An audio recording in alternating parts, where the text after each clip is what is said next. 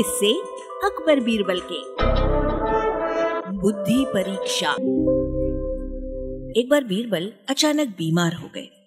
वे इसी कारण महीनों शाही दरबार में हाजिर न हो पाए थे। बादशाह अकबर को उनके स्वास्थ्य की बड़ी चिंता लगी रहती थी। एक दिन बादशाह उनकी कुशल क्षेम जानने के लिए दो कर्मचारियों को साथ लेकर बीरबल के पास गए। बादशाह को अपने घर आया देखकर बीमार बीरबल बहुत खुश हुए और उनका मुरझाया हुआ चेहरा खिल गया।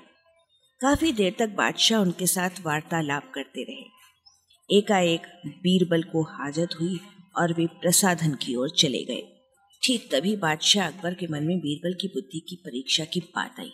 उन्होंने सोचा, बीरबल काफ़ी दिनों से रोगग्रस्त है। हो सकता है उनकी बुद्धि पर भी इसका प्रतिकूल प्रभाव पड़ा हो। देखना चाहिए कि बीरबल बीमारी के दौरान कितना चतुर और कुशाग्र बुद्धि रह गया है। बीरबल की परीक्षा लेने के उद्देश्य से उन्होंने अपने साथ आए दोनों कर्मचारियों द्वारा बीरबल की चारपाई के चारों पायों के नीचे कागज़ के चार टुकड़े रखवा दिए। और ऐसे मौन होकर बैठ गए मानो कुछ हुआ ही ना हो। बीरबल प्रसाधन से लौटे और चारपाई पर लेट गए। बादशाह ने बीरबल को इधर उधर की बातों में भटकाना चाहा, लेकिन बीरबल बादशाह के वार्तालाप करते समय इधर उधर ऊपर नीचे एवं दाएँ बाएँ नज़र घुमाते रहे। मानो वे कुछ जानने, समझने की कोशिश कर रहे हों। बादशाह ने कहा, क्या बात है बीरबल? आज तुम कुछ परेशान से नज़र आ रहे हो? इस पर बीरबल ने कहा, बादशाह, सलामत, मुझे ऐसा महसूस हो रहा है कि कमरे में कुछ परिवर्तन किया गया है।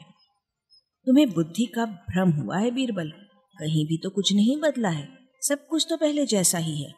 जी नहीं आलम पना मुझे लगता है कि या तो मेरे घर की दीवारें कागज़ भर ज़मीन में धंस गई हैं, या मेरी चारपाई एक कागज़ भर ऊँची हो गई है।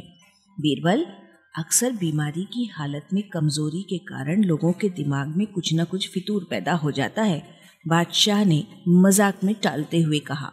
बीरबल ने बादशाह की टाल मटोल को जानते हुए कहा, जहाँ पना ऐसा कदापि नहीं हो सकता। माना कि मैं बीमार हूँ लेकिन मेरी बुद्धि तो बीमार नहीं है।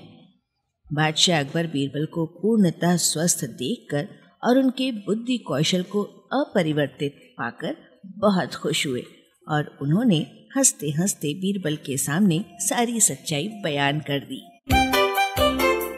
वाचक स्वर संज्ञा टंडन, अरबा की प्रस्तुति।